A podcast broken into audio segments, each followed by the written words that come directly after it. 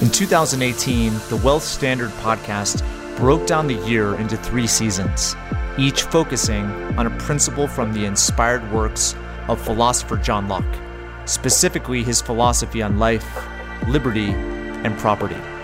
In 2019, we progressed from principle to the ideal environment for building wealth and achieving prosperity. The theme was laissez faire capitalism. For season two, it continues. The theme is entrepreneurship and intrapreneurship, and how you apply the principles and environment to the individual. The guests, ranging from economists to entrepreneurs to political influencers, authors, and more, will teach you how to take your life to the next level. Now, on to the next episode. Thanks for joining me this week. My guest is Francis Greenburger. He is the chairman and CEO of Time Equities, the owner of the literary agency Sanford J. Greenburger Associates, which has represented noted authors such as Dan Brown, James Patterson, Nicholas Sparks, and Nelson DeMille. He is also the founder and chairman of Art OMI, which is previously OMI International Art Center and the Greenburger Center for Social and Criminal Justice. And he's also the best selling author of Risk Game, the self portrait of an entrepreneur. Francis, it's such an honor to have you on. Thank you for taking the time. Oh, my pleasure to be here, Patrick. Thank you. Well, Francis, I thought a good question to start with is just around this topic and theme of entrepreneurship. So you identify yourself in the subtitle of your book as an entrepreneur. Like, what does that word mean to you? I thought about uh, what the characteristics of an entrepreneur are. I would say uh, one of the first characteristics are that you have to be comfortable with risk. If you're not comfortable with risk, you should use your talents in another context where you're getting a steady paycheck or appropriate incentives. But being an entrepreneur involves risk, it just does. For some reason, I've always been comfortable with it. Now, there's what I call intelligent risk, and then there's just throw the dice and hope for the best. And I believe in intelligence risks, which means that you're very informed about what the challenges are, whatever it is that you're undertaking, and uh, what the risk reward is. What is the opportunity? And does the reward, if you're right, sufficiently reward you, given that there's a chance that you might underperform your expectations or things might go wrong that you don't expect? So, those are some of the characteristics that I think go into a good entrepreneur. The other thing that's very important is to be creative because if you go out into the marketplace and you are trying to be a generic competitor, do what everybody else is doing in the same way, the only way that you can be effective there is usually on price.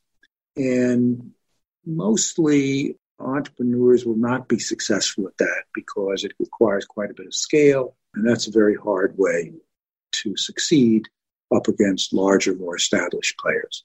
Really, the way the entrepreneur succeeds is by seeing things differently than other people, or the other players in the market, seeing a way out of problem that perhaps they can buy the asset at a discount to what its stabilized value would be and find a way to bring a solution to whatever the situation is or understand a market differently than other people um, so, tolerance of risk and creativity, I think, are two key ingredients.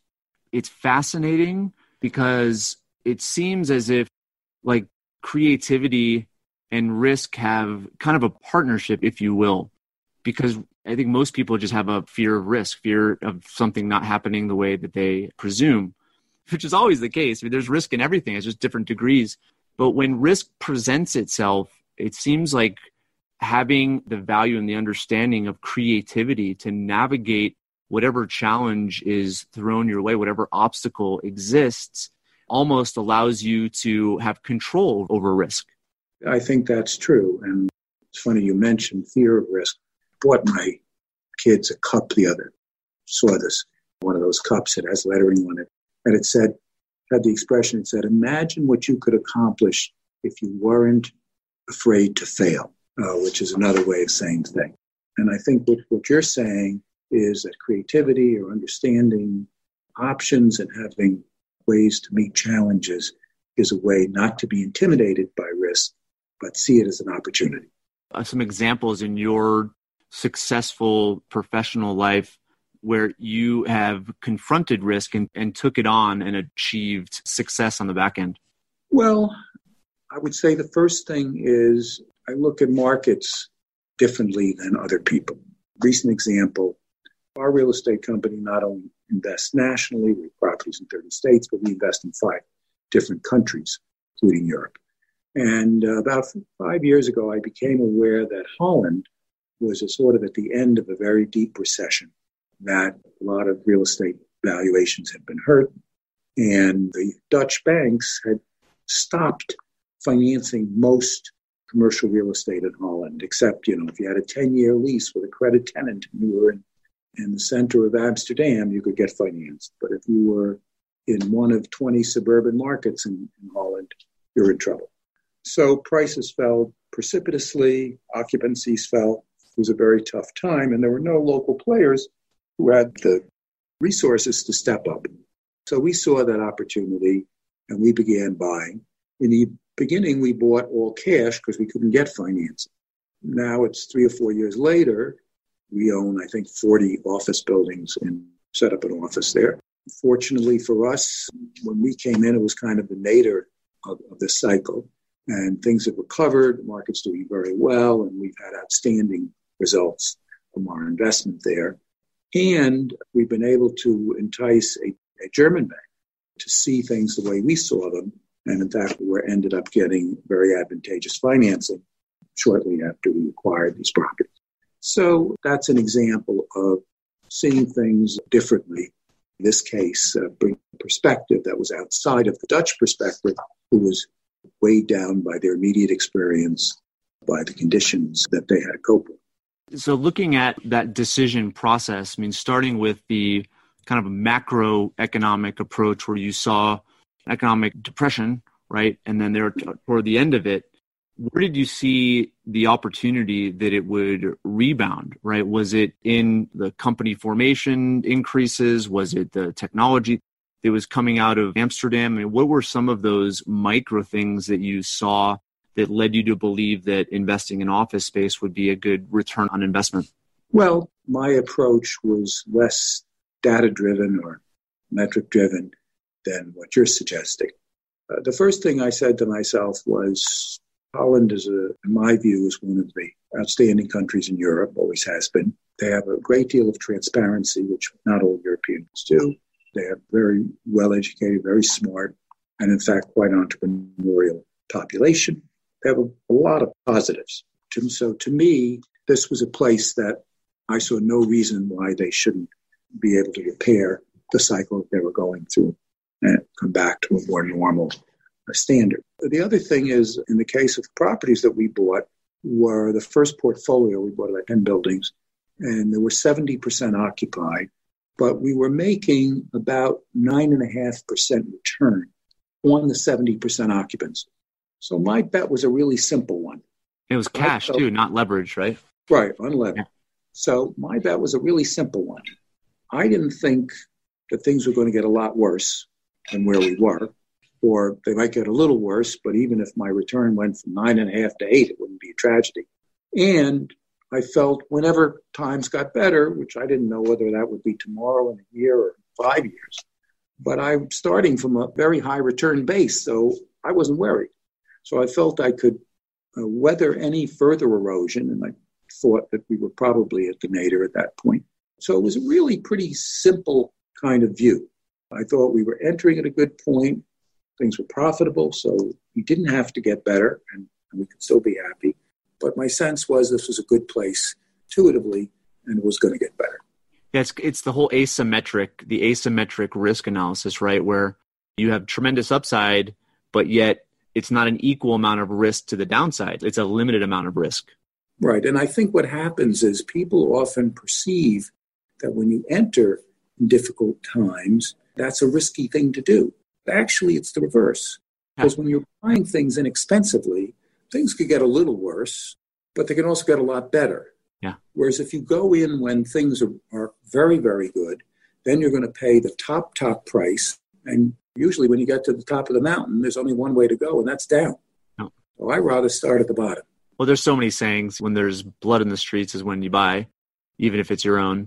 Right? But usually, it's the opposite as far as the normal investor. It's interesting that you're bringing up. The first time I went there, I had this appreciation of just how entrepreneurial, but also how driven and educated they were based on a lot of their history, right? They were the first engineers that figured out how to build a city that was underwater. And that's part of what makes up the future generation, right? Is the technical and understanding of parents has tremendous influence on the next generation and, and so forth. So you had that kind of generational work integrity behind what was going to be coming up in the future years to make a wise investment. So that's fascinating. It's a great example of asymmetric risk idea as well as looking at factors out there and seeing where there's opportunities? Well, uh, it's worked out very well for us. well, maybe now I know you were in the publishing business. You took some tremendous risks there. Would you maybe tell us about some of those experiences? Well, in publishing, no, we weren't publishers. We were literary agents. Okay. We rep- represented writers. Oh, got uh, it. Okay. And we sought publishers for their books. Got it. So, to some degree, what you're investing in an author in the beginning is really your time and your reputation. But economically, beyond that, there isn't a huge investment. If you're not successful, you'll have spent a lot of time working on, on something. You'll perhaps have tarnished your reputation if you put forth things that are not worthwhile, but you don't have a great economic loss. And when you're an agent, you send a book to publishers very often, if they're not interested, you know, they go into long winded explanations for why they're not interested. In my view, frankly, I threw all those letters in the garbage. I wasn't looking, I didn't really care people who didn't agree with me. I was looking for a couple of people who did agree with me because there's only one publisher in the end. So if 25 said no, it didn't matter if the 26 said yes. And I guess one of my early story, one, of my first clients in the business was somebody who's now famous, but in those days was completely unknown, James Patterson. And he sent me this manuscript. I hadn't met him.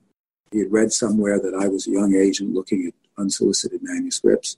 So I read this manuscript by him, and I started sending it out to publishers. And in fact, I sent it to 28 publishers. Every one of them rejected it. 29th said if he rewrote it, they would consider publishing it, which they did, which he did, and they still rejected it. I then sent it to 10 more publishers. And by that time, I had run out of publishers and I was sending it to different people at the same publishing house. so Little Brown had already rejected, lower level editor there had already rejected it, but I sent it to a higher level editor. He loved it. He offered a generous advance for a first novel. It went on to win an Edgar for Best Mystery of the Year. And of course, his career is legendary. I only represented him for the first, I think, his first three books At that point, he said to me, Look, I read about all your real estate transactions. Got to figure out whether you're an agent or you're in the real estate business. I think I've done a pretty good job for you. He said, No, got to choose. And I said, Well, I'm, going to be in the real estate business no matter what you say. and so we parted company. But he's had a, an incredible career since then, as we all know. So that's an example of having a point of view, feeling conviction with respect to it, and then going and trying to get the world, the market to agree with you. Well, it seems to me that you have a unique way in which you perceive opportunity. And because taking the approach you did and putting your reputation on the line, as you mentioned, and going above and beyond and figuring out creative ways to reach different people at the publishing companies, it showed you that there was an understanding of what that opportunity was. You weren't just doing it to do it. You were doing it because you saw opportunity that most others didn't see. I had conviction about my view of what he had written. Did you have an affinity toward the mystery genre of writing before, or did you read it and knew that there was some gold in there? I can't say that I was a mystery aficionado. I wasn't. But the name of the book was the Thomas Berryman number. It was an assassination novel, kind of espionage murky. I guess in those days, that would have been post the Kennedy assassination, both John and Robert, Martin Luther King. So assassination was very much on people's minds. It sort of played into that. And I just thought it was well done. It was highly stylized in its language, which differentiated it from a lot of other mysteries at the time. Just believed in it. Well, I just have a couple more questions for you. This has been awesome. What would you say is something that you see in entrepreneurs regarding risk that they don't see? Well, I think I work with a, a lot of people in real estate company, a lot of very, very bright, capable acquisition people who are, in a sense, entrepreneurs. And they often, the process of underwriting real estate, sort of take a view of it, and then you try to figure out what you think it's going to earn, usually projecting forward over 10 years. So there's all kinds of assumptions that get into it. And usually they, after a lot of experience, et cetera, they come to a set of assumptions, and that's what they sort of present as their vision of that transaction. And one of the things that I do is I push them and I say, okay, let's create sensitivities around some of the variables. So what happens, you know, you say the rents are going to be 18 bucks, what happens if they're 17 or 16? You think that the occupancy is going to be 92%. Show me what happens as occupancy slips down to 85. So creating all kinds of variances to the scenarios that people envision and to the assumptions that they put in to any given situation is pushing beyond where a lot of entrepreneurs sort of start out. They may be very sophisticated and experienced in reaching their view, but then they don't sort of subject it to quantifying the what ifs. They talk about risks as a generality, but they don't quantify it and then look at the outcome if XYZ happens that is at variance with their informed view of the market. Do you see the inability to do that as potentially creating a lot of risk in the marketplace right now? I think certainly to the extent that when one are acquiring assets, one are, competes against people who may be less knowledgeable, it's important not to just follow the market because it's the market. You really have to have a very clear view of what you're how what you're going to do with the asset, how you're going to run it, and how you're going to manage it. And you have to be very disciplined in that because there are always competitors in the market who may be less informed, or they may have other sources of capital. Sometimes, if there's a fund out there who has a use it or lose it situation, maybe they've raised $50 million or 100 million bucks, invested over two years, they have to return the money to their investors.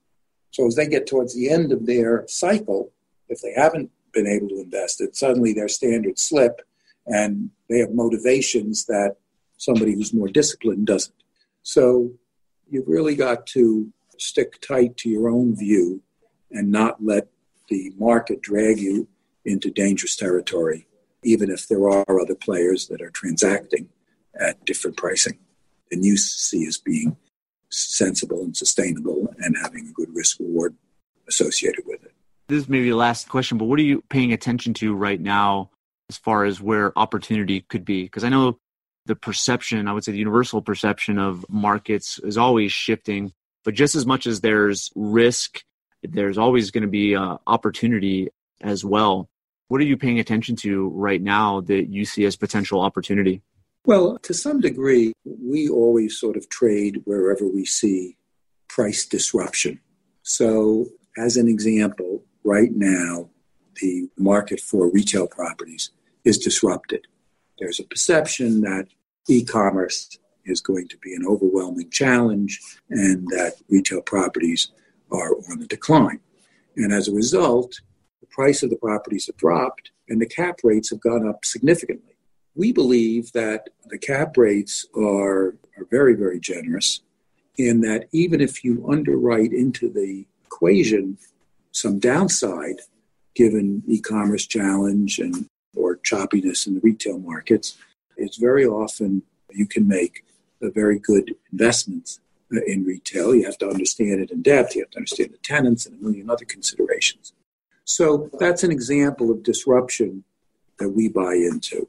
Another area that we're investing in at the moment are underoccupied office buildings. Right now, when an office building has weak occupancy for any number of reasons, um, it tends to trade at a vast discount from its stabilized value. So maybe an office building that would have a $150 valuation a foot if it was uh, the submarket occupancy, let's say 85%, if its occupancy is 50%, the value of that asset might fall to $60 a foot.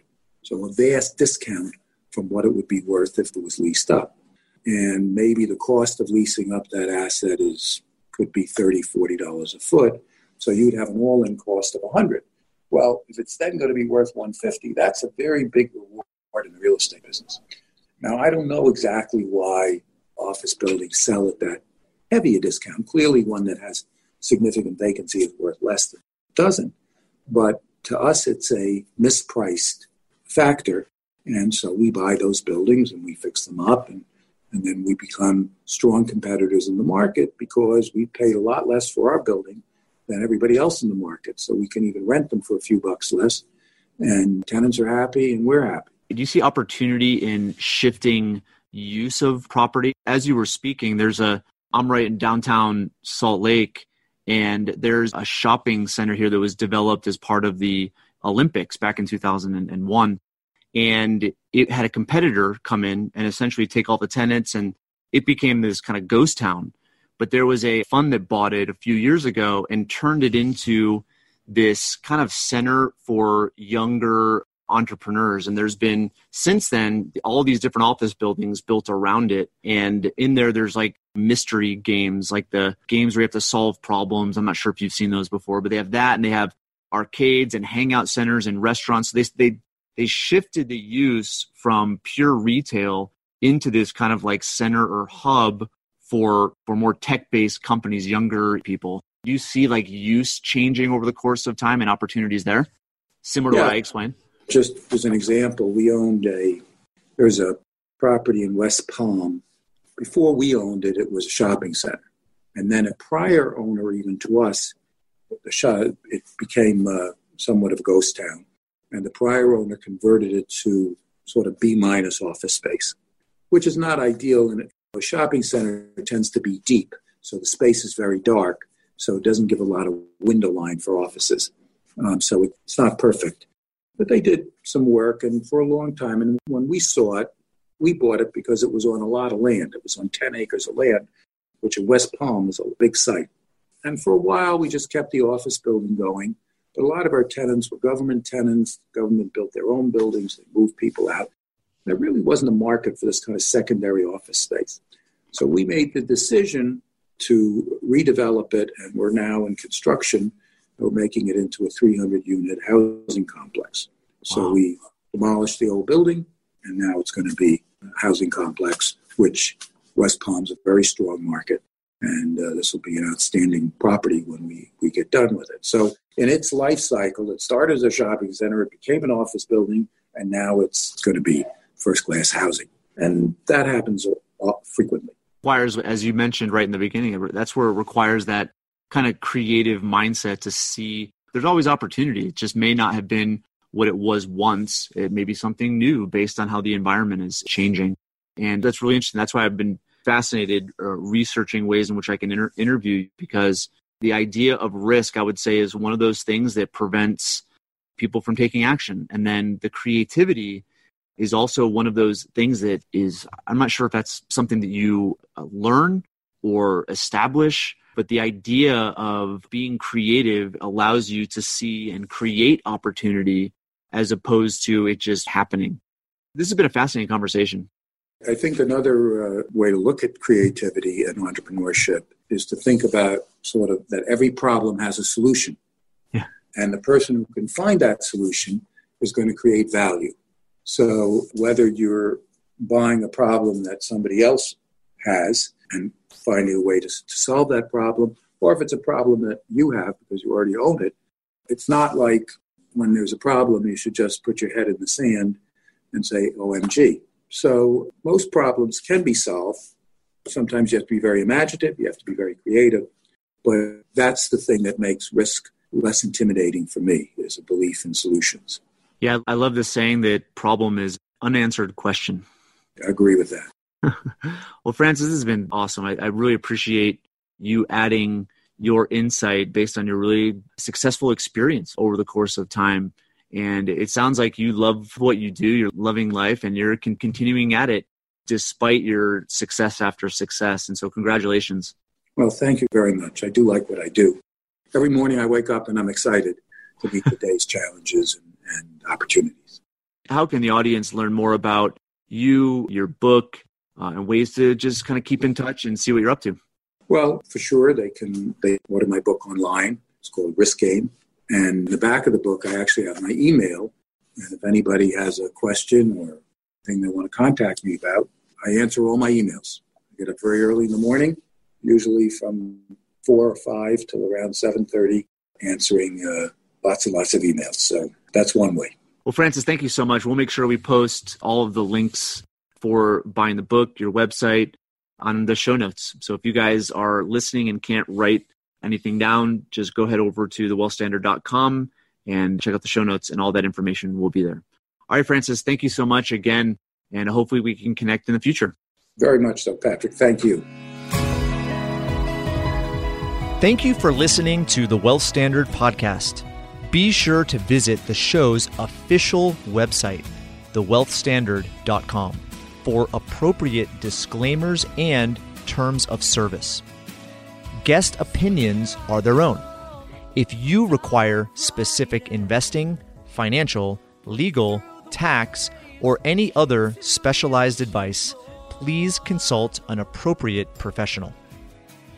We welcome and appreciate reviews of the show. Head on over to iTunes or Stitcher to leave your review. And don't forget to subscribe to the show to get access to every new episode and exclusive interviews this season. Thanks again for joining us, and we'll see you next time.